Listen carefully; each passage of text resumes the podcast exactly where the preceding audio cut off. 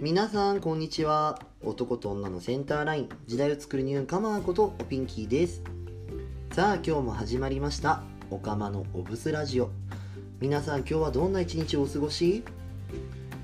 昨日大学のゼミの社会人講師として参加したのね。まあそこでさ自分の半生を語るために改めて自分の人生振り返ってみたんだけどそれまで底辺と言われた人間が今誰かの支えになってるんだなって思ったら何とも言えない気持ちになってね。まあこれからもいろんな媒体を使って自分の思うことブス説法を含め発信し続けようって改めて思ったわ。さあ早速本日もこのコーナーから行ってみましょう。今日の一日一ブス。私がしているブス説法の中からこんなことをしている時もしくはこんな状態になっている時は素じゃない状態ブスな状態なので気をつけなさいをお届けしています。本日7月10日のブスはこちら。笑えない時はブスです。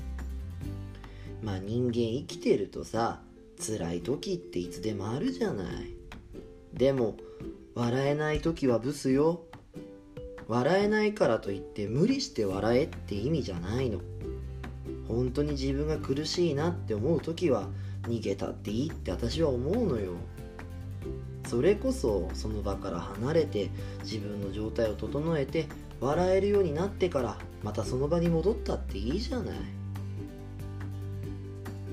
自分の心きちんと癒してあげることも本当に大切なことだって私は思うわよ。精進なさい。ブス。というわけで7月10日のブスでした。よかったら Twitter と Instagram のフォローお願いします。アットマークひらがなでおピンキー。